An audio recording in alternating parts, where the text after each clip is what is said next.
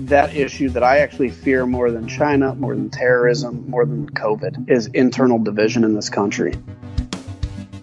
It is the week of July 6th, and welcome to episode 32 of Fault Lines, the National Security Institute's podcast that explores the disagreements between the political left and right on issues of national security and foreign policy. I'm Lester Munson, NSI Senior Fellow. Today, we're very excited to have our first sitting congressman join us. Congressman Adam Kinzinger is currently serving his fifth term in the House of Representatives, where he represents Illinois' 16th congressional district. He serves as a member of the House Committee on Energy and Commerce and the Foreign Affairs Committee. Prior to his time in Congress, Adam Kinzinger served in the Air Force in both Operation Iraqi Freedom and Operation Enduring Freedom. He continues to serve as a pilot in the Air National Guard. So, Congressman, while this is a foreign policy podcast, I think I'd be remiss if I didn't ask you about the issue of the day, the murder of George Floyd in Minneapolis. You were called up in the Air National Guard because of the events following that incident. What are your thoughts about the things that are going on in our country right now related to George Floyd? Well, you know, obviously the murder was tragic. And, you know, my hope is that we can make some progress out of it. I think nobody will forget the look in that police officer's face, kind of blank look while he was murdering him. What I worry about is that this is a moment where it becomes about politics and not about solutions. And and I see that, for instance, in the Tim Scott bill out of the Senate. I thought it was great, totally rejected. The bill out of the House, no effort to talk to Republicans. And so I worry that this is just going to build into a November thing. And, you know, one of the things I think that we've got to get to the point of in this country is being able to talk about these issues. That means, first and most importantly, if you're a black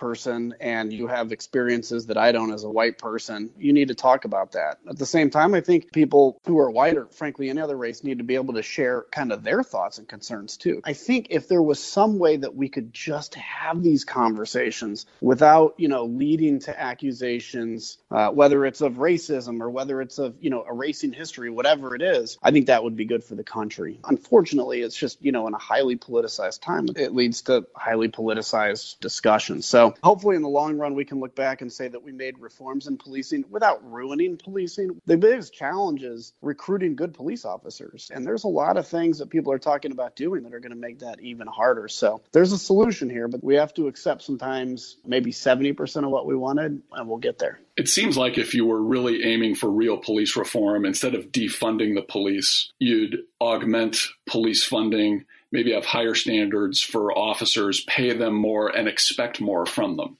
Well, that's exactly right. So I remember being in Liberia on a trip, and the UN was training police officers. And quite honestly, I went there and I saw police officers that were very low quality. And so we were talking about it, and it's like, well, look, the UN's goal is to have X number of police officers by this day. So they're basically hiring anybody, they're not paying them well. And so, really, what you have is a bunch of men and women of Liberia in some kind of a uniform, but not a real police force. So, what I realized there is you have to pay police officers well so that that you can recruit the best and so that they stay. Uh, they also should stay and get promoted based on merit, not seniority. So there's all kinds of things like that. But defunding or you know making it really easy to sue a police officer for anything not just a violation of civil rights, but anything. Um, I, I, don't know how you're going to recruit a police officer in that environment. That's going to be something we'll look back on if we do it and say, we got to reverse course quickly. So let's talk about your service in the armed forces. You were in the Air Force, you're still in the Air National Guard, you're an officer. How have those experiences affected your work as a member of Congress?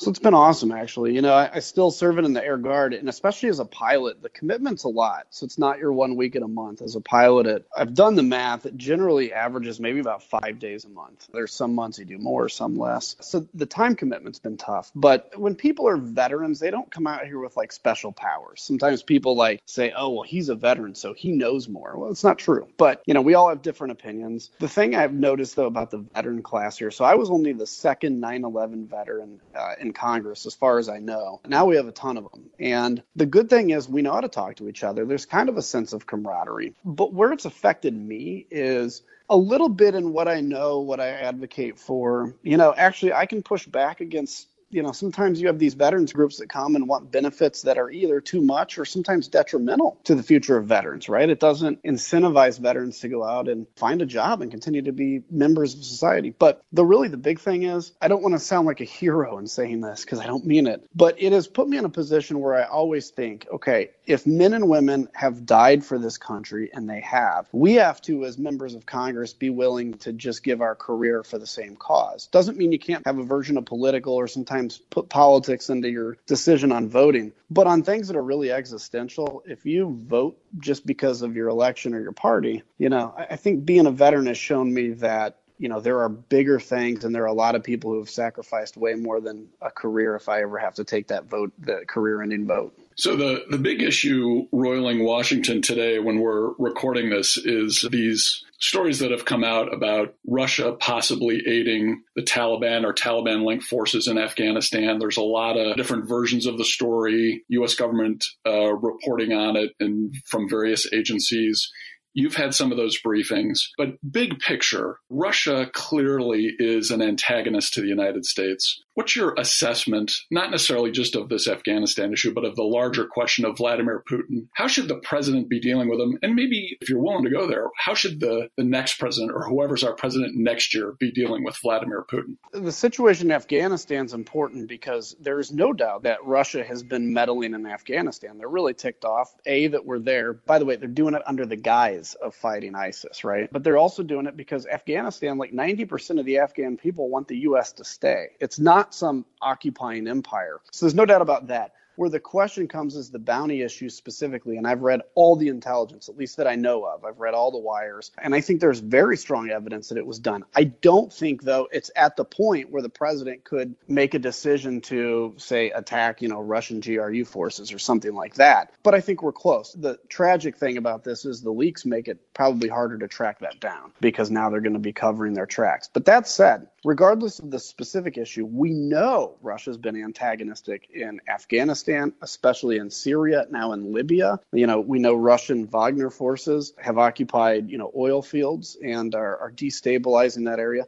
So here's the answer. The bottom line is this there is an economic battle that I think we're actually waging really well against Russia. You know, that's with some of the sanctions, you know, pushing back on their attempted energy dominance. There's a lot of instability in Russia right now, even if it's covered up. So that's good. And that's actually the most important part of the pushback strategy. If the president does reduce troops in Germany, that's bad. If those troops are forward located to Poland, as some think they might be, that's actually really good. But the bottom line is Vladimir Putin, who's a really smart man, he will advance till he hits a wall. The second he hits a wall, he backs up right? We killed 300 troops in Syria in a, in a, in a matter of, you know, an evening battle against 50 U.S. troops. We crushed them. Vladimir Putin was pretty quiet for a while, and then he started kind of sneaking up again. So the key, I think, to containing Russia is the continued economic strategy. Do not invite them into the G8. That's the dumbest thing that the president said recently. But the other thing is when they do cross the line and they do start to threaten U.S. forces,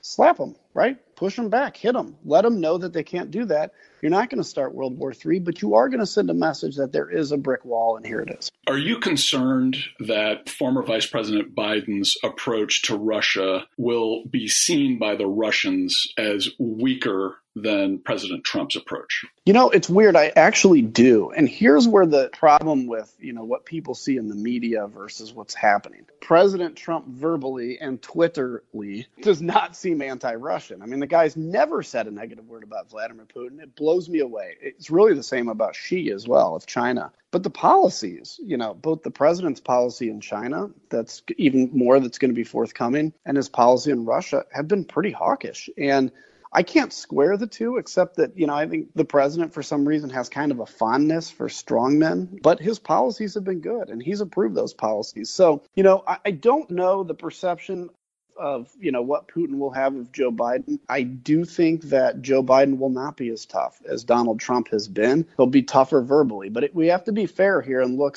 and say, you know, President Obama was generally pretty tough on Putin verbally, but not in reality. Didn't do anything for Ukraine with the exception of like blankets, literally. You know, and there was the hot mic moment where he said, I'll have some flexibility after the election. So, uh, you know, we have to be fair. Uh, you know, speaking tough is important to an extent, but you have to be willing to back that up. So you mentioned President Xi of China. You were appointed to the House China Task Force a few weeks ago. Can you talk about that, the work on it? It's only Republicans. It seems a shame the Democrats are skipping an opportunity to have some bipartisanship here, to me, anyway. What do you think the agenda of the task force is going to be? Well, just some context. I was asked to do this last fall by Kevin McCarthy, and he and Steny Hoyer had an agreement. They were going to do, I think, 15 Republicans, 15 Democrats. It was quiet for a while, and then at the end of February, they pulled out. You, you ask yourself, what happened at the end of February? Well, that's the travel ban to China. Nancy Pelosi said it was racist, and she said everybody go have dinner in Chinatown. And I think they just kind of honestly were expecting to be able to play politics with the China thing, and they backed out. It's sad. A lot of Democrats have come to us and said they want to be on it. By the way, we'd take them in a heartbeat. Leadership's not letting them. So the goal of this is not to be partisan, right? I think every recommendation we come out with will be bipartisan.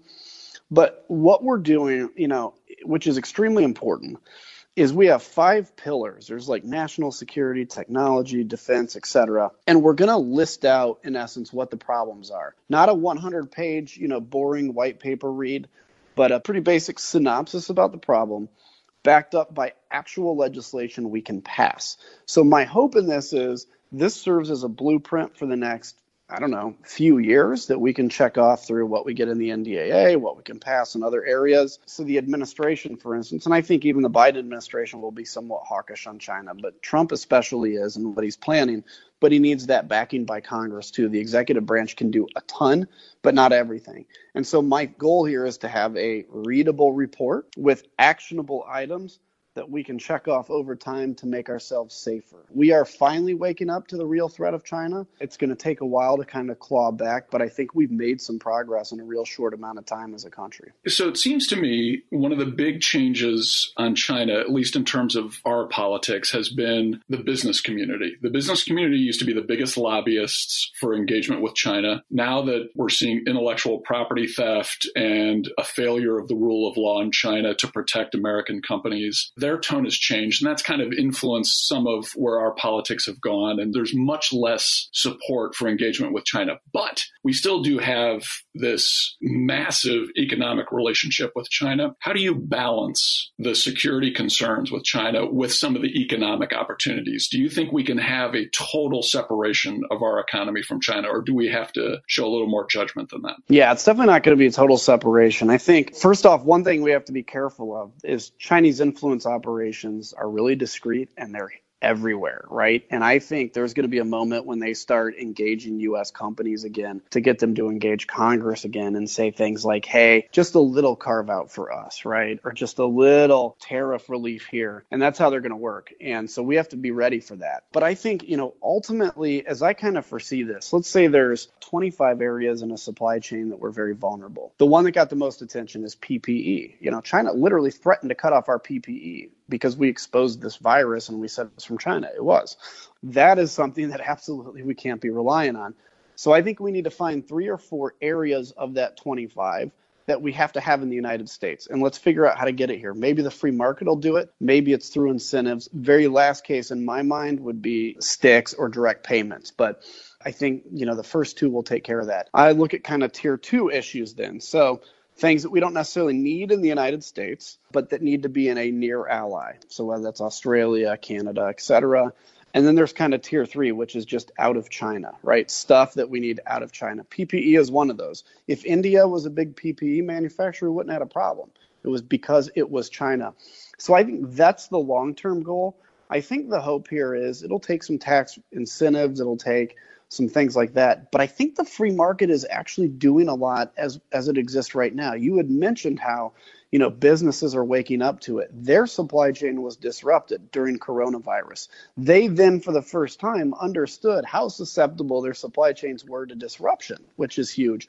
And so I think the free market itself will do a lot and then there will be an area for the government and, and, this is right now what we're working on basically is getting the information which is massively complex which is where is our weakness where is our need as we see the free market take care of things, then I think we figure out what step two and three is. But look, two biggest kids on the block, they're going to have a relationship. We just need to make sure that we are not susceptible to Chinese blackmail, hacking, or threats. What's your assessment of China's kind of nascent foreign aid program. They've got this, they call it their Belt and Road Initiative. Other people call it the One Belt, One Road. They're spending billions of dollars around the world, Africa, Asia, even in Europe, even in Italy, on infrastructure. They're really kind of pushing their capital out of China. They kind of have to for economic reasons, but they're trying to use it for their own national security purposes. They're trying to influence the decisions of government. We, of course, have our own foreign assistance program. We spend spend 30 or 40 billion dollars a year doing our version of foreign aid, which is to promote free markets and democracy and human rights. How do you see the clash between those two systems? And should we be taking a more kind of hard eyed view about when we encounter Chinese programs in the developing world? So, a couple of things. First off, if you go to any U.S. embassy now and you ask them what their top priority is,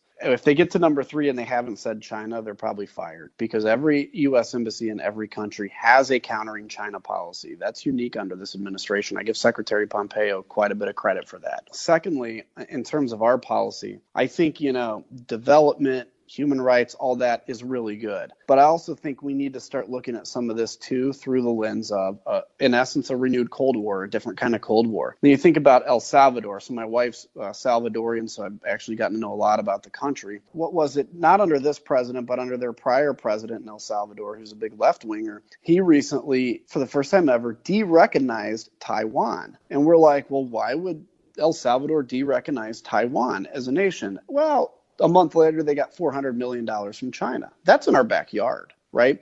So when we look at 40 million in foreign aid, and we look at that, we just spent two trillion dollars just to keep the economy on on moving.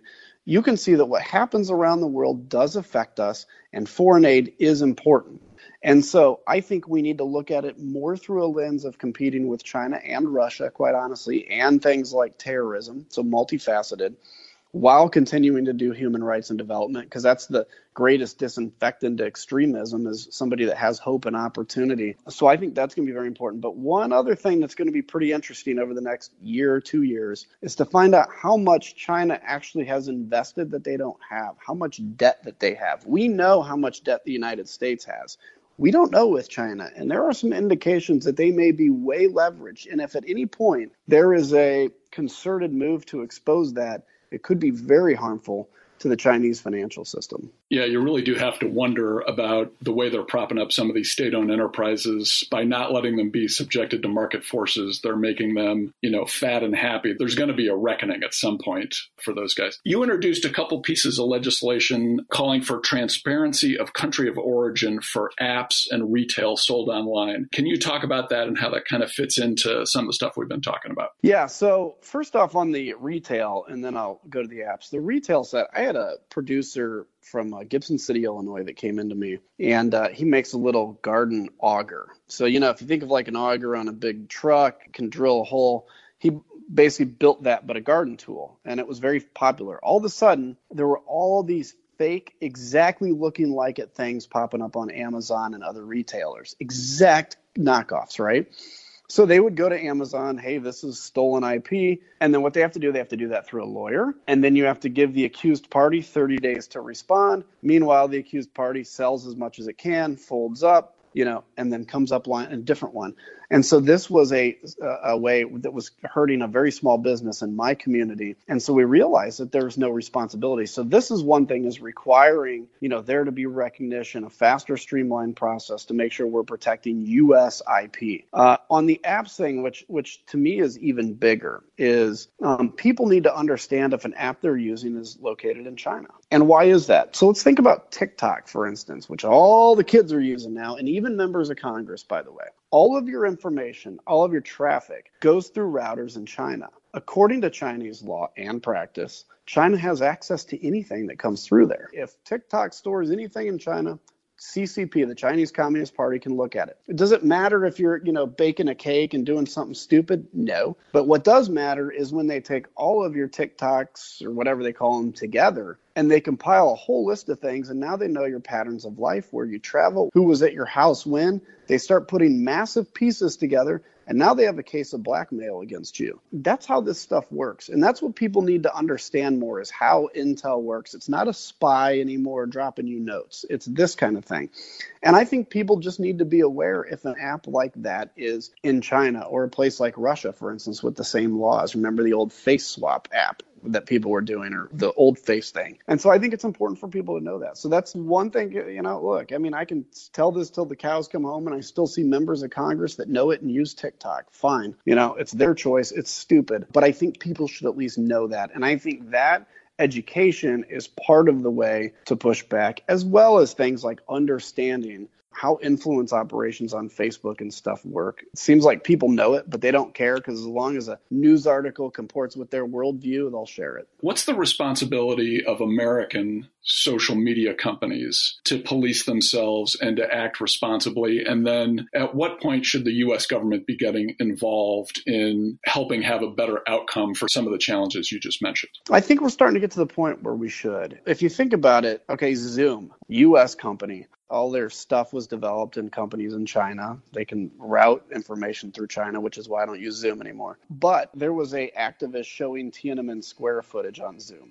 and Zoom banned him because and they admitted at the behest of the Chinese Communist Party, the Chinese government. So it's obvious that the Chinese government and the Russian government exert influence on companies like Facebook the US government at some point may have to do that. And the role is things like all the scams online that happen uh, where money is stolen from people. You know, they'll build a relationship for six months and then steal their money, not to mention the intel operations. If you ever click to a link that looks crazy and somehow in that it links to a Sputnik story, uh, that's Russian propaganda. There's got to start to be a responsibility for that. Look, I don't want the federal government to come in and regulate this stuff heavy handed, but there also is a point at which literally the internal stability of the country is threatened. And I think we're getting to the point now where these companies need to be required to take a little more action and they're not motivated to. I don't blame them. They're not motivated to because the more accounts they have, the more traffic, the more clicks, the more money they make. If all of a sudden Facebook has to shut down all its fake accounts, its stock's going to be worth about a quarter of what it is today.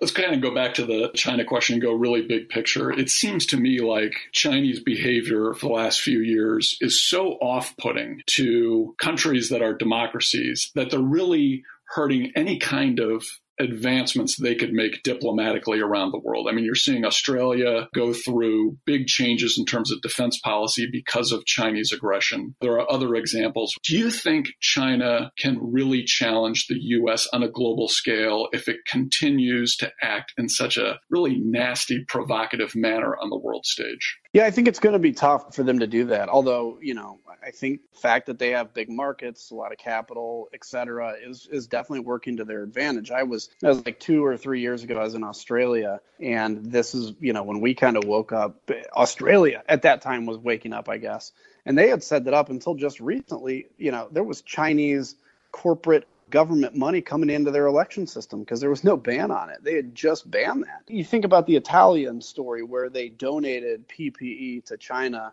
only to have that very PPE sold back to them by the CCP when and when when that happened. So all my indications are that countries are waking up to this threat. I mean, if you think about it, just prior to the virus, the UK was pushing back very hard and saying, "Nope, going with Huawei for 5G." Right? Done. We were frustrated. Like, this is the UK.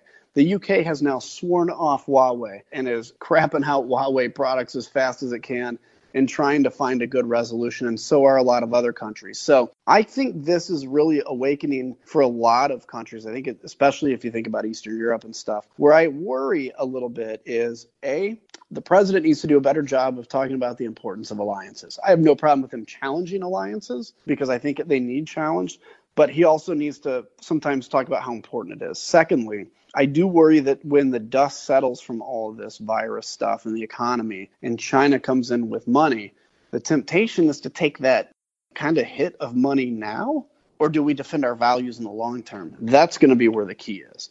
Do you think one of the things U.S. government should be considering is more direct support for the industries that are being challenged by Chinese national policy? You know, artificial intelligence, chip production, high tech health technology. Should we be more, have more of an industrial policy in that area to respond to the Chinese challenge? Yeah, I think so. And I think there's always been this massive realignment of parties over time. This is going to be one. I mean, Lester, you remember all the fights we had about Ex-Im Bank out here, right? In my own party, barely could we get a majority to support the Export Import Bank. And that actually makes money now, you know, we're going to have to do things way beyond the export import bank and find those areas. And so I think to the extent there's, you know, there's going to have to be more money for DOE, the Department of Energy, and some of our advancements there for the national labs when you think about computing ensuring that we have access to rare earth minerals and that they're actually being mined and produced, which is one absolute reason we can't leave Afghanistan because China will easily walk in and take that. So I think those kinds of things are going to be really important. So yeah, the government's going to have to be more involved. The hope is through incentives, the free market takes care of some of that. But where it doesn't, yes, we're going to have to do it. We face a challenge like we haven't before. And we face you know, against the Soviet Union, we didn't have a, a economy we were competing against because it was communism. China, it is. It's our economy basically but owned by the Chinese Communist Party. You're a member of Congress. You're in the first Article 1 part of our government. The Congress is mentioned first in the Constitution. There's a ton of responsibilities Congress has in foreign policy and national security. How aggressive do you think Congress should be, and how aggressive can it be in implementing its agenda? So I think back before everybody out here became bat crazy, there was a a lot of agreement that you know politics ended at the water's edge. Congress played a very important role. You know, if you think about the unmanned aerial vehicle drones, that was uh, earmarked by Congress. The administration didn't want it, and that's a really good thing to have now. So Congress can play an important role in that. The problem is now in this kind of new media environment, every member of Congress and the Senate thinks they're going to be president and everybody thinks they're smarter than everybody else on foreign policy. And so it's dysfunctional. I mean, I serve on the Foreign Affairs Committee, and we had our first vote ever that was partisan that I remember in 10 years, and we've had nothing but partisan votes since. That was when the Democrats took the majority. I worry about our role. So I generally see Congress's role as exactly what the Constitution says declare war and finance it, right? And finance the military.